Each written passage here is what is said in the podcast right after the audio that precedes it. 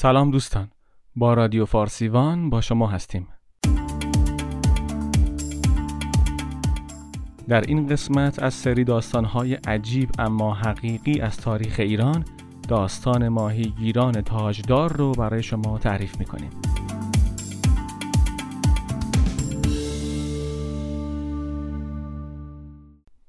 قرنها پیش در روستایی کوچک و گمنام مردی ماهیگیر زندگی می‌کرد که بعد از فوت همسر محبوبش هم و غم خودش رو صرف پرورش سه پسرش علی، احمد و حسن کرده بود و با حرفه دشوار ماهیگیری معاش مختصری کسب می‌کرد. بویه با اینکه فقیر بود از احترام کدخدا و مردم روستا برخوردار بود و پسر ارشدش علی دل در گروی خورشید، دختر زیبای کدخدا داشت. در یک روز گرم تابستانی کدخدا بویه و پسرانش رو به خانه‌اش دعوت کرده بود و دستور داده بود گوسفند کوچکی کباب کنند و ناهار مفصلی فراهم کنند. بعد از صرف غذا درویش دور گردی بر درگاه خانه حاضر شد و به خدمتکار خانه گفت: من در طالع بینی مهارت دارم، به ارباب اطلاع بده می توانم طالعش را بخوانم. در گرفتن دستمزد هم حریص نیستم. کدخدا برای سرگرم شدن خانواده و مهمانانش درویش را به حضور پذیرفت. درویش کف دست کدخدا را دید و چیزهایی گفت و اخباری از سعد و نحس ایام داد. چند نفر دیگر هم کف دستانشان را به او نشان دادند و با علاقه به حرفهای درویش غریبه گوش می دادند. بویه ساکت کنج خانه نشسته بود و از خوردن گلابی های وحشی لذت می برد. کدخدا رو به او کرد و گفت: بویه، بیا کف دستت را نشان این مرد بده، ببینم امسال چه چیزی در انتظار توست. بویه جواب داد: به کف بینی نیازی ندارم. اگر این مرد ادعا می کند از اسرار غیبی خبر می دهد، خواب مرا تعبیری کند. درویش با اعتماد به نفس کامل گفت: خوابتان را تعریف کنید، برایت تعبیر می کنم. بویه گفت: چند شب پیش خواب خیلی عجیبی دیدم که صحنه‌های عجیبش هنوز مقابل چشمم زنده است، اما از تعبیر آن عاجز و سردرگم هستم. خواب دیدم آتش از سینه‌ام زبانه کشید، بعد تبدیل به سه شاخه شد و هر شاخه به طرفی رفت. ستونهای آتش چنان دور شد که می دانستم به شرق و غرب می رود، به دور دست ها. خواب واضحی بود، مثل روز روشن بود. حالا همه ساکت و علاقمند به درویش خیره شده بودند که چه می گوید. درویش کمی فکر کرد و پاسخ عجیبی داد: آقا، هرچه برای این خانواده وقت گذاشته ام و کفبینی کرده ام دستمزدی در حد کمی برنج و چند قرص نان می شود، اما برای تعبیر خواب شما صد سکه طلا دستمزد می خواهم.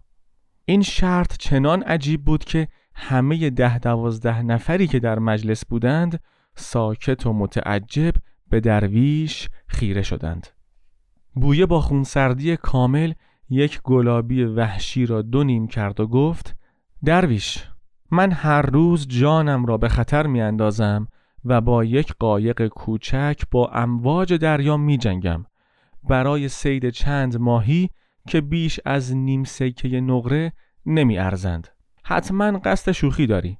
درویش با چنان حرارتی حرف می زد که همه سردرگم مانده بودند که موضوع چیست. حتی پیشنهاد کرد: اشکالی ندارد، میپذیرم که الان چنین طلایی در اختیار نداری، اما در حضور این ارباب به من قول بده که اگر تعبیری که برایت میکنم به حقیقت پیوست، صد سکه طلا به من پرداخت کنی.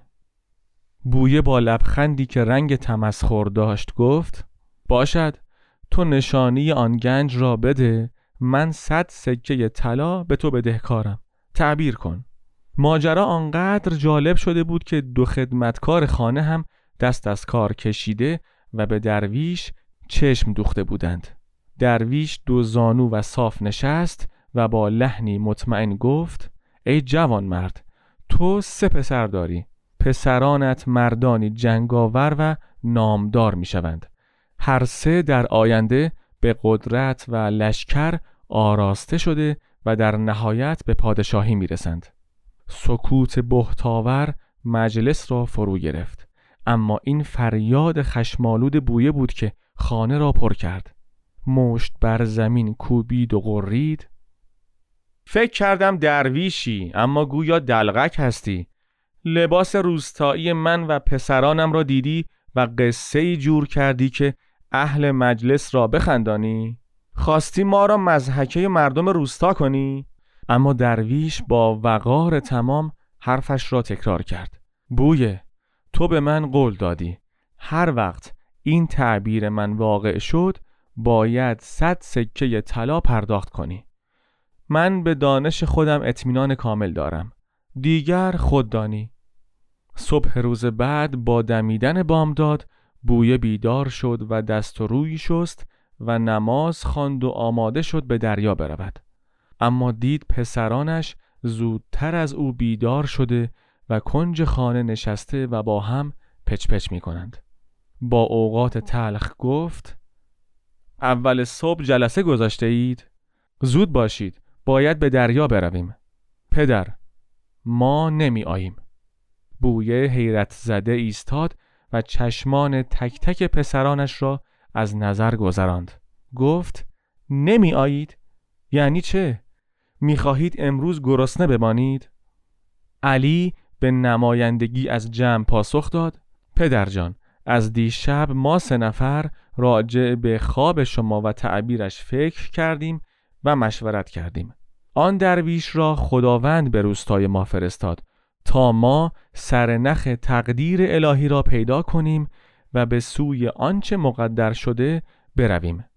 بویه خشمگین بود، اما خودش را کنترل کرد و گفت: یعنی دقیقاً چه کار کنید؟ آن رویا صدای خداوند بود که به شما آشکار شد. آن درویش هم ترجمان سخن خدا بود: ما از امروز دیگر ماهیگیر نیستیم، به سوی سرنوشت می رویم. ما سه برادر، یعنی پسران شما، پادشاه خواهیم شد. بویه سردرگم شده بود. توضیح داد که ما مردم فقیر باید به فکر سیر کردن شکممان باشیم. رویا و تخیل به مردم ثروتمند تعلق دارد. خودتان را بدنام و مایه تمسخر نکنید. سه روز بعد سه برادر دیلمی با پدر وداع کردند و آماده عزیمت شدند. علی به دیدار خورشید رفت و یادآوری کرد اگر زنده ماند باز می‌گردد و با دست پر او را از پدرش خواستگاری می‌کند.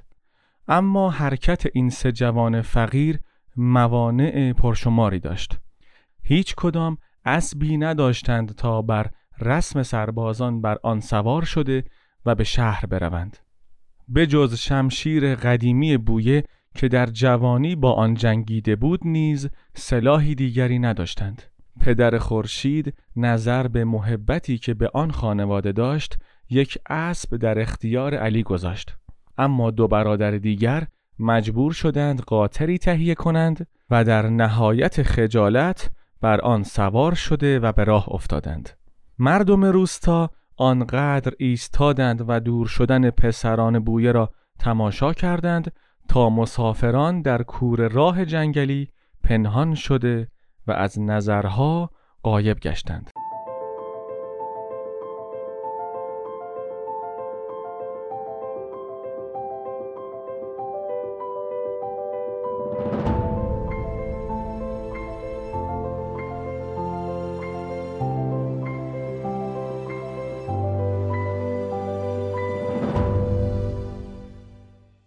سه برادر یک ماه بعد وارد اردوی ماکان ابن کاکی شده و به عنوان سرباز ثبت نام نمودند. از بدو ورود سلاح تحویل گرفته و با شوق و ذوقی بی حد مشغول فراگیری تمرین‌های جنگی شدند: تیراندازی، نبرد تن به تن، سوارکاری، افکندن کمند، پرتاب کارد و تبر و شمشیر زدن را از کهن سربازان یاد گرفتند.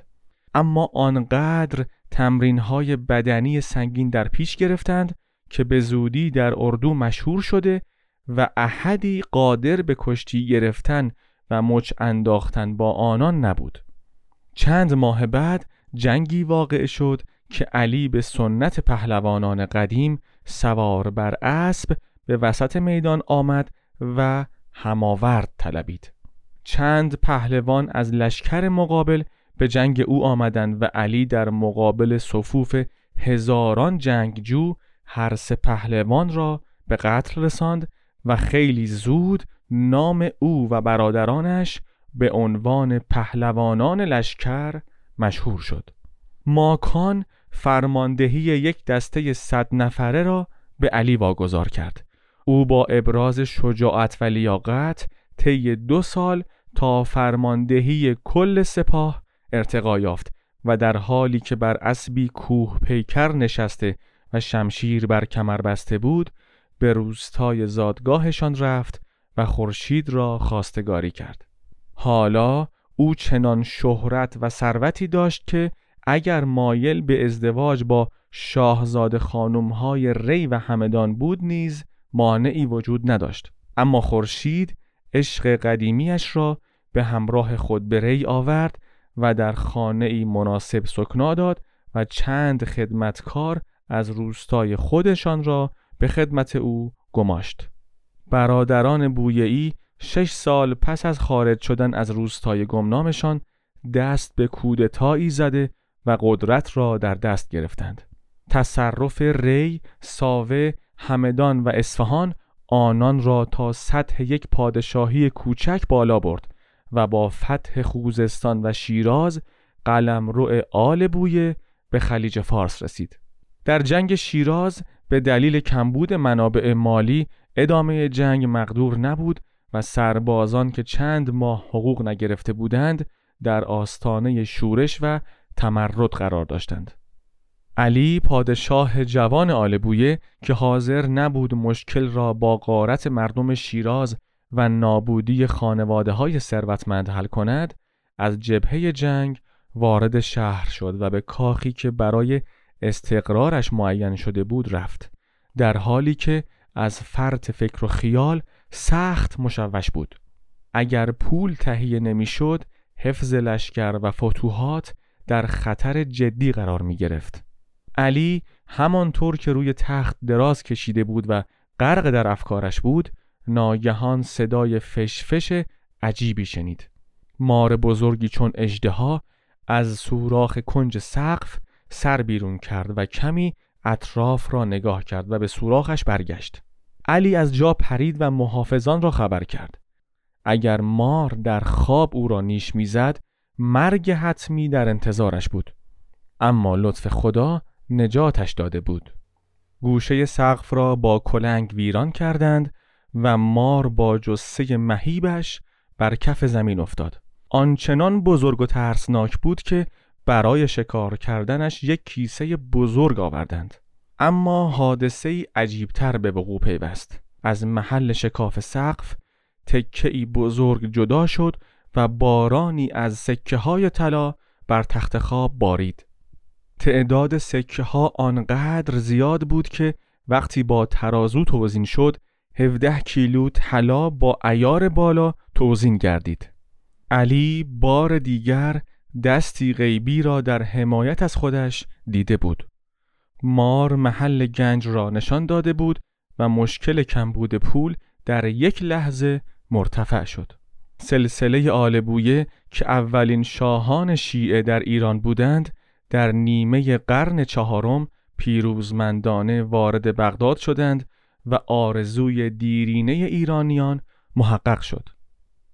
مستکفی خلیفه وقت ناچار بود سلطنت و قدرت این شاهان ایرانی را به رسمیت بشناسد و دم نزند.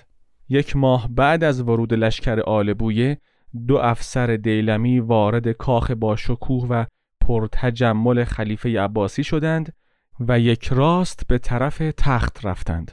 خلیفه طبق عادت دو دستش را بالا برد تا این افسران ایرانی آن را ببوسند، اما اتفاق عجیبی افتاد. آن دو افسر جزء دو دست خلیفه را گرفتند و او را کشان کشان بر زمین کشیدند و از کاخ بیرون بردند. درباریان و محافظان مستکفی خلیفه عباسی با چشمانی از حدقه درآمده این صحنه را تماشا کردند و جرأت اعتراض در خود نیافتند. مستکفی عزل شد و یک عباسی دیگر با لقب رازی به عنوان خلیفه منصوب شد. پادشاهی بویه‌ای از روز اول به این خلیفه تفهیم کرد که هیچ قدرتی ندارد و حتی اجازه ندارد برای خودش وزیری معین کند. شاهنشاهی آل بویه در دوران سلطنت بسیار کوتاه عضدالدوله با پایتختی شیراز توانست حشمت و عظمت عصر ساسانی را احیا کند و سرتاسر عراق عرب را به دایره تصرفاتشان اضافه کردند. این پادشاهی نیرومند با جرقه‌ای آغاز شد که از یک رویا پدید آمد، رویایی که یک ماهیگیر گمنام در روستایی دوردست دید و مردی دورگرد آن را تعبیر نمود. دوستان، در این قسمت از فارسی وان و از سری داستان‌های عجیب اما حقیقی از تاریخ ایران به داستان چگونگی پیدایش شاهنشاهی آل بویه پرداختیم. امیدواریم که از شنیدن اون لذت برده باشید. با سری داستان‌های عجیب اما حقیقی از تاریخ ایران با ما همراه باشید.